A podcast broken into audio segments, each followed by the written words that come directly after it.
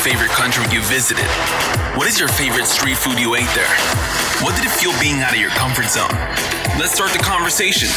This is Pop Viajeros.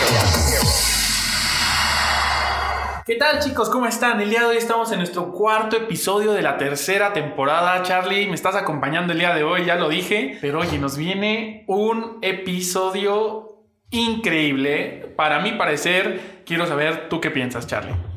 Es que qué episodio no ha sido increíble. Todas las historias que vienen estos pop viajeros a contarnos, a mí me han dejado lleno de enseñanzas, de aprendizaje.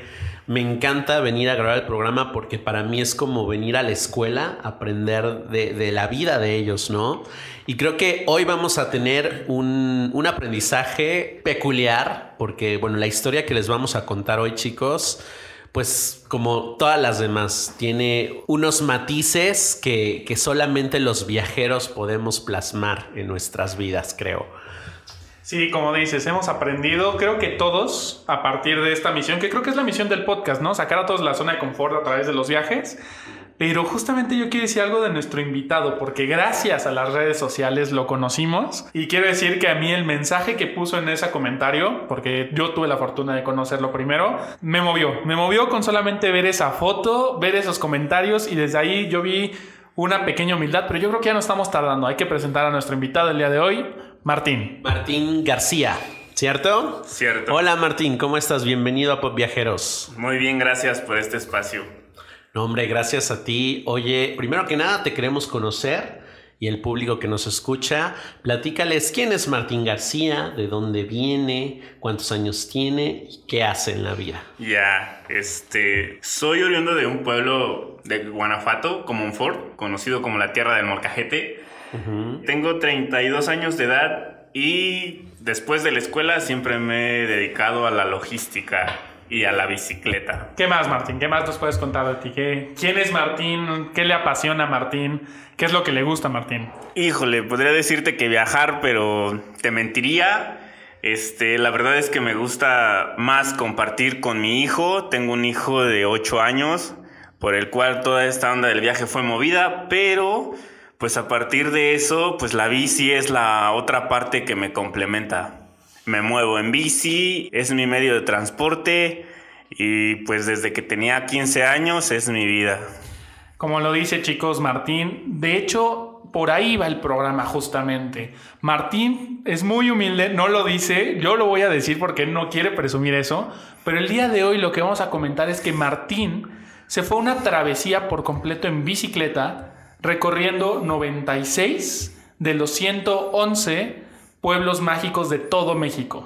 Sí estoy en lo correcto, ¿no, Martín? Correctamente, eso es la realidad. De esa forma fuimos, pues, haciendo de este trayecto un sueño hecho realidad. Wow. Oye, ¿para qué quieres alas si tienes una bicicleta, no?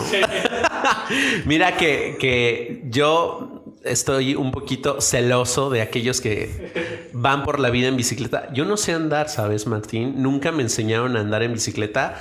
Hace poco tiempo retomé eh, mis clases para, para aprender, pero me cuesta mucho trabajo guardar el equilibrio. Creo que es bien importante que de niño aprendas a andar en bicicleta porque como adulto tienes tantas cosas en la cabeza que es bien difícil despojarte de todas ellas y mantener el equilibrio y gozarlo. Creo que, este, bueno, gran parte de, esa libertad que ustedes tienen al, irse a cualquier punto del mundo, porque lo hemos contado aquí en el programa, con una bicicleta para mí es admirable. Pues qué te digo, ¿no? Más que de fortaleza o o algo ligado al deporte, se trata de voluntad, porque meramente el motor de la bicicleta es uno mismo y eso es lo que, bien ya lo dijiste, ¿para qué quieres, no sé, alas si tienes dos piernas para empujar tu bici a donde necesites llegar. Y eso creo que es lo rico de todo esto. Principalmente me viene mucho a la mente los episodios, uno se van en moto, nada más es pisar un acelerador, mover una perilla, pero qué diferente que cada kilómetro te está costando sudor, sangre, muchas cosas a ti mismo. Pero a ver, Martín, cuéntanos, todos, todos queremos saber esto. ¿De dónde sale esa idea de decir, sabes qué? Quiero visitar pueblos mágicos, sabes qué? Me quiero ir en bicicleta, recorrer México en bicicleta. ¿De dónde nace o cómo surge todo esto? Cuéntanos. Bueno, esta es la parte pues fundamental de, de, de este viaje en el cual no está direccionado en visitar esos pueblos mágicos como tal. Simplemente era de viajar por México y todo esto se viene desencadenando por una plática que hice con mi hijo que se trataba de cada quien tiene que luchar por sus propias metas, en el cual Después de una gran plática, él me hace esa pregunta, oye papá, ¿tú ya cumpliste tus metas? Y me dejó frío. Entonces le dije, algunas, pero una que he venido posponiendo es viajar en bici. Y le dije, y lo voy a hacer. Y él con una mirada retadora me dijo, ala, pues vas. Y así, así como me dijo vas, así me fui. ¿Cuántos años tiene tu hijo? Ocho años. Ocho años. Qué, qué increíble que un niño venga a quitarte, ¿no? Eh, la venda, ¿no? De los ojos, porque siento que como adulto eh, a veces estás como viviendo en piloto automático trabajando, ¿no? Este, cumpliendo con tus responsabilidades de padre en tu caso, pero te olvidas un poco de tus sueños, de, tu esencia como persona. Y qué padre que tu hijo fue el que te vino a romper estos esquemas y, te cuestionó. A ver, ¿en qué punto de la vida estás, papá? ¿Cumpliste ya tus sueños, tus metas? Wow, para mí son unos mensajes increíbles del universo que siempre encuentran los medios, el vínculo exacto y perfecto para hacerte despertar. Claro, y pues a partir de esto, a partir de esa plática ya mencionada, ya todo viene por añadidura. Me, gracias a las redes sociales, este, busqué la información de qué es lo que se necesitaba para viajar.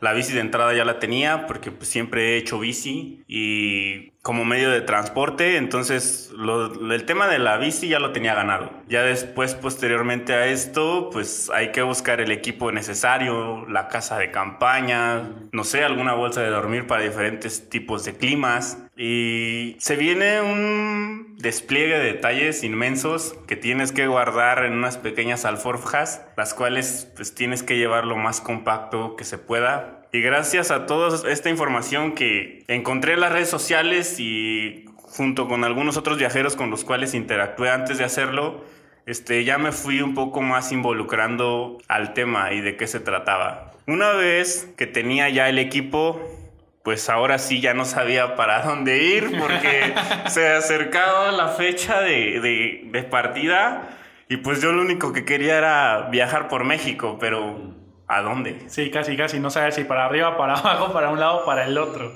Y justamente aquí es donde empieza. Mm, saliste de Querétaro, el estado Querétaro, y cuéntanos, cuéntanos los inicios de este viaje. ¿Qué te dijo tu hijo al momento de decir, sabes qué, hijo, ya me voy? ¿Qué fue todo eso? O sea, ¿cuánto tiempo te fuiste? A ver, cuéntanos esa parte. Uf, no, no salí de, de, Querétaro, este, no tuve la oportunidad de despedirme personalmente de mi hijo. Salí de Guanajuato, de donde soy originario. Y era como de que, pues voy a viajar hacia el norte, tomar un camión, mi bici, maletas y pues hasta la frontera me aventuré a viajar en camión hasta la frontera y posteriormente de ahí venirme pedaleando hasta Querétaro para encontrarme con mi hijo. Fue un poco extraño todo esto porque en el trayecto pues venía conociéndome. La primera semana fue pues creo que fue crucial, fue la más fuerte en la cual sentía yo la inseguridad a mi alrededor y pues a partir de esto, este, pues empecé como a adoptar como la calle y como mi habitación. Prácticamente pues llevaba mi cama y llevaba todo cargando, llevaba hasta la estufa en las alforjas. Entonces de ahí, de ahí, de ahí empecé a tomar un poco la confianza en las primera semana lloré, me encontré, me perdí lo que me tenía que perder y me encontré como debía ser. Y a partir de eso tenía como el único propósito de regresar a Querétaro. Pero fue cambiando un poco mientras pasaba más el tiempo. El trayecto se fue modificando. En realidad no era viajar por pueblos mágicos. Todo esto se viene este pues desencadenando y a conforme el viaje venía dándose, ¿no? O sea, el que hayas visitado tantos pueblos mágicos fue ya una especie de improvisación de tu viaje. Realmente la motivación real era alejarte, ver las cosas desde otra perspectiva, encontrarte me, imagino que estabas en un momento de tu vida donde no sabías qué onda, o sea, para dónde jalar y, estar contigo mismo. Creo que eso es lo más difícil. A la gente hoy en día le cuesta mucho trabajo estar consigo misma por las redes. O sea, siempre estás solo y entre paréntesis o comillas, pero estás con el celular. Entonces eso no es estar solo en realidad. Estar solo es estar en una bicicleta y luego tener que acampar y a ver dónde acampas y a ver qué comes y a ver qué refugio encuentras, etcétera, ¿no? Claro, créeme que lo de los pueblos mágicos ya fue por mera supervivencia. Después de, de ya varios meses viajando, me di cuenta que el aglomeramiento de la gente estaba en los pueblos mágicos. Entonces, me fui dirigiendo a estos pueblos después de experimentar el hecho de que mucha gente se toma fotografías en estos lugares, en las tan peculiares letras de cada pueblo mágico, todos quieren una foto. Entonces, yo ya un poco influenciado por este tema de la fotografía, me aventuro en dirigirme a estos pueblos para obtener un poco de dinero y solventar mis gastos de mi viaje. Ya era como, pues de que voy al pueblo y si encuentro a alguien tomándose una foto por casualidad, me ofrezco a tomarles yo la foto.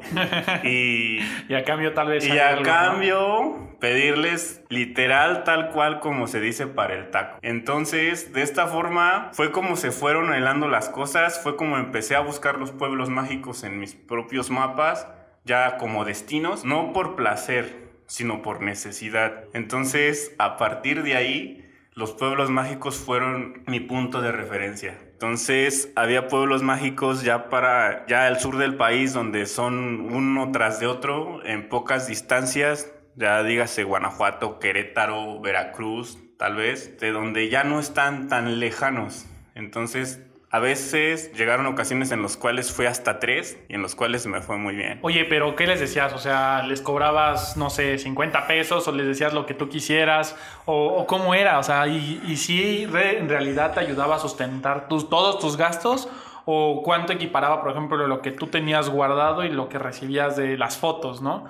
O sea, ¿qué tanto era deficiente? A ver, cuéntanos. Pues, ¿qué te puedo decir? No era como que una cuota, pero en realidad creo que el mexicano es muy noble, es muy noble y siempre que ve la necesidad y creo que también cuando ve la voluntad de otra persona al, en este caso yo que estaba viajando, si me veían con esa emoción, yo a cada persona que abordaba le platicaba una anécdota. Entonces, de esa forma, con esa buena vibra se contagian y ellos mismos te dicen, toma, sigue tu viaje y dale, no le pares. Todas esas cosas las vas cargando en tus alforjas emocionales y son las que te van moviendo. Ya no era si eran 15 o eran 20, podrían ser 100. Simple y sencillamente creo que lo del alimento ya quedaba en el segundo término después de lo emocional, porque se iba acumulando lo económico y lo emocional iba explotando las fuerzas que necesitaba mi cuerpo para seguir viajando.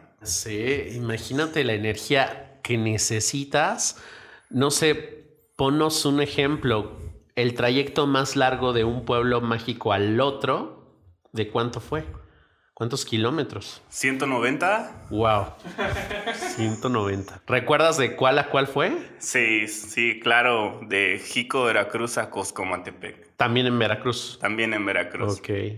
¿Y cómo fue ese, trayecto? ¿Cómo ibas descansando, comiendo? ¿Ibas al baño? ¿Dormías? ¿Qué hacías? Fue el trayecto más complicado en el viaje. Fue el trayecto más complicado en el viaje. Venía totalmente cargado de pila gracias a, a unas bellezas de personas que me encontré en Jalapa, en las cuales me llevaron a conocer las cascadas en Jico, en bicicleta y a partir de ahí yo seguir con mi viaje. Si va bien comidito, iba bien bañadito y, iba con toda la pila. Más bien en las aplicaciones de GPS no te dicen qué tan complicado va a ser el camino o qué es lo que te vas a encontrar. Sí, claro.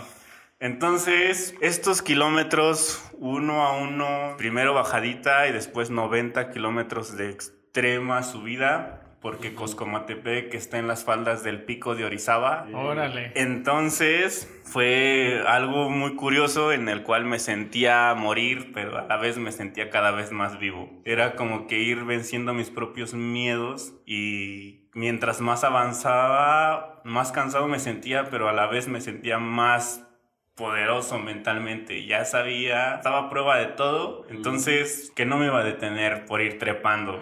Oye, de, de los viajes que hiciste, me imagino que tuviste vistas panorámicas increíbles de postal, ¿no? México es riquísimo en, en- en la naturaleza, en todas las los diferentes escenarios naturales, ¿no? Que tenemos. Cuéntanos de los más emblemáticos, algo que te haya literal quitado el aliento por, por, por ver. Es- qué tan magnífico era esa vista. Uf, muchísimos. Creo que me llevé muchísimas fotos guardadas en mis memorias, pero una, una muy especial fue cuando llegué a Mazunte, al pueblo mágico de Mazunte, en Oaxaca, en una punta muy conocida que se llama Punta Cometa, donde están los atardeceres más bellos de México. No sé si ustedes alguna vez ya escucharon ese tema muy curioso. Y el caer del sol ahí es otro nivel, es otro nivel. Yo llegué justamente ahí como a las cinco y media de la tarde en la bici sobre de la punta y veía que mucha gente de los visitantes pues se dirigían a, la parte más alta de la montaña. Y mi pregunta fue pues a dónde van, ¿no? O qué hay. Y le pregunté a una persona que vendía dulces, le digo, ¿por qué va la gente allá? Y dice, es que van a ver el sol. Y yo dije, yo quiero ver el sol. Y ahí voy trepando en mi bicicleta. y justamente lo maravilloso de la vida y lo maravilloso de mi viaje fue que todo fue muy empírico. Y haz de cuenta que yo, re- recargado sobre mi bicicleta a dos pies, con mis alforjas y con todo mi cansancio, viendo el caer el sol de una forma maravillosa, ahí sí se derramaron mis lágrimas. Ay, qué tierno. Y en ese momento le grabé un video a mi hijo y lo primero que le dije, ojalá que tus ojos un día puedan ver lo que yo estoy viendo. Increíble. Este, no, mira, yo no, no he visitado ese lugar, pero como lo cuentas y como te expresas, me inspira completamente a ir corriendo mañana, Isma. Pop viajeros, es que algo que hemos dejado a un lado, a veces siento que en el programa le damos mucho énfasis al- a los viajes al extranjero. Y bueno, de esto se trata, ¿no? El programa de, de todas las experiencias que, que van viviendo nuestros pop viajeros, pero México de verdad es fascinante. O sea, hay tantos lugares que no conocemos y que nos quedan tan cerca y luego preferimos irnos al otro lado del charco, a otro continente, cuando aquí tenemos más aún. Tenemos vistas extraordinarias, la gente, porque lo he vivido a lo mejor no como lo viste tú, me encantaría, encantaría viajar mucho más dentro de México, Claro. pero escucharte hablar así a, a mí me rompe muchos esquemas porque yo, por ejemplo, como mexicano tengo mucho miedo de viajar en carretera, en mi coche, en la seguridad de mi coche. Entonces imagínate, tú que ibas totalmente a la intemperie en una bicicleta que te pudieron haber arrollado, asaltado, raptado, secuestrado, bueno, todo, todo lo que oímos en las noticias de nuestro país. Pero finalmente creo que si tu viaje tiene una, una misión tan bonita como la, la tuya, Dios o lo que sea, la naturaleza, el universo te protege. Y la prueba eres tú. Regresaste sano y salvo después de cuánto tiempo? De seis meses. Seis meses. Imagínate seis meses todos los días. Eh, ¿Pedaleabas todos los días aproximadamente? Bueno, podría decir que de cuatro a cinco días, por el hecho de donde me quedaba, muchas veces sentía mucho el arropo de la gente con que me daba hospedaje que era necesario quedarme más días, en verdad.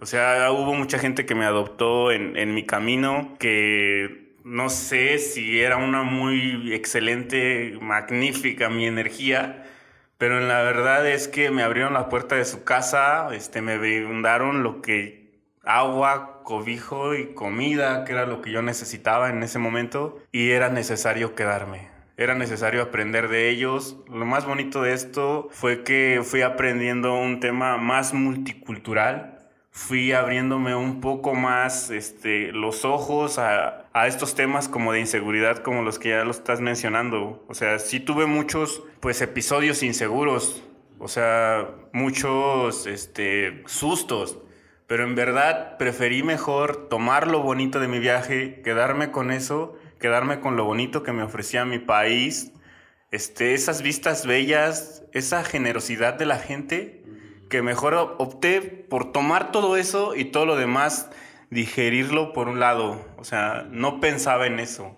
Más bien pensaba en todo lo bonito que venía, todo lo bonito que me estaba presentando hasta el momento más inseguro, ¿no? Oye, Martín, eso está increíble. Imagínate, seis meses. Es que no me lo imagino. Hay personas, yo, o sea, yo que hago bici dos días, nada más hago a la semana, hago 15 kilómetros y me duele las piernas, todo. O sea, no me imagino, o sea pedalear diario, o sea, no, no, me imagino, o sea, qué doloroso también ha de ser, o sea, esa parte también cómo la llegaste a controlar, porque todos sabemos, ¿no? O sea, de chiquitos estamos en bici, empiezas a andar los primeros días como si nada, pero amaneces con un dolor por todos lados que no sabes, cosas que ni siquiera sabes que tenías, o sea, a ese grado, también cómo tuviste ese equilibrio, porque te noto y te escuchamos todos un equilibrio pacífico, espiritual, pero también físicamente, no lo ven chicos, pero físicamente también te vemos en un equilibrio. ¿Qué, ¿Cómo fue esa parte de pasar el dolor? Porque también siento que muchas veces podemos tirar la toalla por el dolor. ¿Qué tal fue ese aspecto para ti? En el aspecto físico fue muy demandante al principio, mientras mi cuerpo también iba como que desarrollando muchos anticuerpos, tanto como para comida, como para beber agua tal cual como de un río o poder comprar agua embotellada. No sé, aquí el punto es que en el momento en el que sales de la comodidad de tu casa, estás en tierra de nadie. Entonces el cuerpo es tan maravilloso que se regenera, se adapta. Se, se, adapta a la, pues ahora sí que a las golpizas que le pones tú en la bici, ¿no? Ya llegó un momento después del segundo mes en el que el cansancio me duraba como dos horas. Es más como que lo tomé para dormir más tranquilo. Mientras más me cansaba, podía dormir más tranquilo así estuviera en un lugar inseguro. Creo que eso me sirvió porque créeme que los primeros días no dormía porque me daba miedo. Claro. Me daba miedo quedarme dormido porque no sabía, porque llevaba todavía este feo tabú de que en el norte es un poco más inseguro. Y eso me pegaba, o sea, no podía dormir, venía ya demasiado cansado. Después yo mismo me forzaba para cansarme y dormir tranquilo. O sea, era de que ya eran las 7 de la noche y ya yo estaba acostado y a las 7 de la mañana yo ya estaba otra vez listo para pedalear. Wow. Entonces, pues era de sol a sol. ¿Cómo escogías tus spots para, para dormir? O sea, la zona la, la escogías al azar, te metías a algún, no sé, algún bosque ¿Cómo, ¿Cómo, hacías para escoger el lugar más seguro? Primero, cuando todavía no tenía como tal cual esta, pues, visión del peligro, uh -huh. este, sí llegué a, a, quedarme, pues, donde me caía la noche, tal cual si, si era en la carretera, solo buscaba que alguien no me viera uh -huh. o que no hubiera ningún auto, el cual me, alguien que me pusiera en riesgo. Uh -huh. Entonces me quedaba, veía que no pasaba nadie y ya me, ocultaba en un lugar, digamos, a 5 o 6 metros de la carretera donde tampoco, pues, implicara algún, no sé, perderme, ¿no? O sea, sí, escuchaba sí, sí. los autos y demás. Después, cuando ya llegó esa madurez de saber que estaba en peligro, era pueblo. Era de pueblo a pueblo. Órales. Y oye, Martín, eh, haciendo todo esto y así, llega un momento en el que, pues, puede ser que a pesar de que estás haciendo un viaje, estás conociéndote a ti mismo, como lo estás diciendo, literal estaban haciendo un nuevo Martín. No llegaste a tener la parte de, de ya sentir como muy normal estar visitando diferentes lugares. O sí tenías ese aspecto de, venga, estoy llegando a un nuevo lugar, nuevas personas, cada persona es única. A ver, cuéntanos ese sentimiento, porque antes de empezar este episodio me comentabas que pues hubo una experiencia, principalmente creo que fue en Veracruz, ¿no? Que me contabas que tú no sabías con quién ibas a llegar a dormir y todo lo que pasó. A ver, cuéntanos. Sí, claro, este, pues en el trayecto, cada lugar que voy llegando, me doy cuenta que todas las personas son distintas, ¿no? Y que todas las personas tienen algo para sorprenderme. O eso era lo que yo iba adoptando. No me. No tenía como que pensado o, o como un estereotipo de gente. O sea, toda la gente es muy diversa así sea en el mismo lugar. Entonces, uh, no sé, hubo pueblos en los que me encontré gente un poco más miedosa, eh, otros en los que... ¿Miedosa de ti o miedosa de qué? Sí. Ah. Insegura porque creo que me abrían la puerta de su casa porque sabían que yo venía viajando y porque, como te digo, siempre trataba de platicar con la gente antes de pedirles hospedaje. Claro. Entonces yo de esa forma rompí el hielo, de platicarles de dónde venía, qué venía haciendo y demás. Y de ahí se venía este, aislando el tema de que la gente misma te ofrece. Te ofrece, lo primero que ofrece el mexicano es comida. O sea, no te ofrezco quedarte, pero sí te ofrezco un taco. Esa frase del pueblo no te ofrezco, no tengo dónde te quedes, pero sí te ofrezco un taco. Después de ahí, como que mientras que comemos, se abre una oleada de oportunidades en las cuales la gente termina, pásale, es tu casa.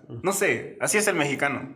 Es lo que aprendí de esto. Ya después de yo haber viajado, créeme que donde coma yo puede comer cualquiera. Esa cultura de compartir la aprendí gracias a gente este, muy noble muy humilde. Entonces, en Veracruz me pasó algo un poco extraño y extrañar a la vez. Este, ahí nos, bueno, ya iba yo con otros chavos en el trayecto y uno de ellos contactó a una amiga, a una amiga suya, Malena se llama. El motivo del contacto era meramente buscar un hospedaje, ¿no? Y ella le dice, no, no, no, no tengo yo, este, espacio. Y ahorita por lo de la pandemia, este, no puedo traerlos aquí a la casa así nada más. Pero tengo una amiga que vive sola y que les puede dar chance. Mm. Nos dirigimos, llegamos esa vez en la noche y cuando nos abrió la puerta de su casa, este, tenía en su sala fotografías de, de equipos de fútbol, de varios, varios equipos. Ok. De entrada, pues empiezas la conversación y no es como que estés en tu casa y puedas preguntar, ¿no? Ya esto se va dando naturalmente. Sí, sí, claro, poco a poco. Sí, entonces ya era tarde, ella nos dijo que necesitaba descansar, pero que nos ofrecía el cuarto de su hijo. Entonces, pues ya venían días en los que nosotros no dormíamos en una habitación pues bien, no dormíamos en una cama como tal ni nada. Y de rápido nosotros subimos y nos quedamos dormidos. Me desperté yo como a las 2 de la mañana y empecé a identificar que ese cuarto pues no era como una habitación como de cualquier persona, ¿no? Estaba tapizada de fotografías de un chico con camisetas oficiales de equipos de fútbol. Al día siguiente, cuando nos habla esta persona para desayunar, muy amable, muy bonita esta persona. Le pregunto, oye, ¿tu hijo juega fútbol? Y dice, sí, mi hijo es Edgar Andrade, el seleccionado nacional. ¡Wow! Y yo, ¿qué? yo honestamente no lo conocía porque yo no soy seguidor del fútbol, ¿no? Ya, ya, ya. Pero empezó a sacar el repertorio de álbums desde que este chico iba a la escuela de fútbol ahí en Veracruz con, con los tiburones y así su crecimiento deportivo hasta cuando fue seleccionado y fotos con ella y en familia. No contaba con que yo había dormido en la cama de este chavo, de un seleccionado nacional. ¿Qué tal? No tuve la fortuna de verlo ahí tal cual en su casa, pero estuve en su cuarto. Estuve ahí este, viendo sus fotos, compartiendo con su familia. Pues, ¿qué te digo, no? pasó de todo en esa tarde de, pláticas, todo relacionado pues con aventuras, con, con, cosas, desde, hablamos desde la escuela, después hablamos de muchos propósitos, de muchas cosas, porque creo que toda la gente que hace cosas como extraordinarias, pues siempre hacen un esfuerzo, ¿no? Siempre tienen una historia por detrás del éxito. Claro. Entonces hablamos de todo eso y todo eso fue nutriendo más como que mi emoción de seguir viajando. Digo, sí, ya como si nada caí a dormir en la cama de un futbolista pues muy reconocido. Claro. Y ahora, ¿qué sigue? O sea, ¿qué sigue mañana? Y precisamente esta persona fue la que nos acompañó a las cascadas. Y cuando empecé mi viaje más largo, que fue de Jico a Coscomatepec. Imagínate. Pues literal, cargar energía. Creo que eso está padre, ¿no? Despertarte y decir, hoy qué historia voy a conocer, hoy a quién voy a conocer. O sea, siento que eso llama muchísimo la atención y creo que esto va a mover a muchas personas. Pero también algo que a mí me gustaría que nos comentaras, Martín, y que también es a veces la parte fea, es cuéntanos ese momento difícil, complicado, donde sí querías tirar la toalla. Cuéntanos ese momento de tu viaje que a mí me contaste pues antes de empezar este episodio, cuéntales a nuestras escuchas qué fue esa experiencia también. Justamente fue en este trayecto. Este, este es muy memorable por dos cosas. Salí de un lugar que nunca se me va a olvidar y llegué a, a otro con otras personas iguales de maravillosas que nunca olvidaré. Y en el Inter me tocó vivir algo como si fuese, no sé, como verdaderamente complicado ya era mucho pedalear, ya. era mucha selva, no teníamos este, comida sólida, íbamos comiendo tal cual lo que íbamos encontrando en el camino dígase una piña, algún plátano. Sabemos que cuando están los frutos en su hábitat natural no son completamente pues con ese sabor que nosotros los conocemos normalmente. Claro, claro. Fue algo horrible. En verdad ya me sentía muy deshidratado, me sentía muy cansado, me sentía morir, las piernas me temblaban. Cada que, que pedaleaba se venía una ventisca de, de, aire caliente por la humedad. Sí. Y mientras más subíamos, pues más cansado estaba, ¿no? Tal cual, tal cual así es. Llegó un momento en el cual me bajé de la bici y me quité la ropa, tal cual, toda la ropa porque no aguantaba. O sea, el calor. no aguantaba más el calor, o sea, los pies los sentía, las plantas de los pies, no sé qué tenía, que sentía como que me ardían, la espalda me ardía de los hombros, Igual traía una playera de manga larga, pero no sé, necesitaba sentir más frescura, no sé, necesitaba sentir el aire que pegara en mi cuerpo porque sentía que me asfixiaba. Entonces en ese momento me bajé de la bici, me quité la ropa y me puse las, las sandalias y así me fui rodando, tal cual en un short y en sandalias, como todavía 30 kilómetros. Ah. no sé si era, no sé si era mental o si en verdad me estaba ayudando. Pero el sentir esto como que me hizo sentir un poco más seguro y con más energía. Sí, claro. Mientras más fue pasando la altura, nos fuimos acercando más a la zona que es lo del pico de Orizaba. En realidad, uno puede decir, vive cerca del pico, siempre está frío. Mentira. Ah, no. Sí cambia un poco el clima, pero no es como de que esté frío. Entonces, era temporada de frío, no era temporada de frío, pero se sentía una frescura que mientras más me acercaba, más llegaba a mi cuerpo. Mm. Entonces, más que nada, no fue como que seas un superhéroe mm, o, algo, sino que mientras mi cuerpo más se sentía como que en ese estado de comodidad, que ya estaba un poco más fresco, yo sentía, seguía pedaleando, llegué a Costco Matepec a las 9 de la noche. Después del que salí a las 6 de la mañana de Jico, llegué a Costco a las 9. Y era porque ya me estaba retando. Sabía que si me bajaba de la bici, ya iba a tronar. Bueno, pero llegas y luego, ¿cómo es esa satisfacción de lo logré?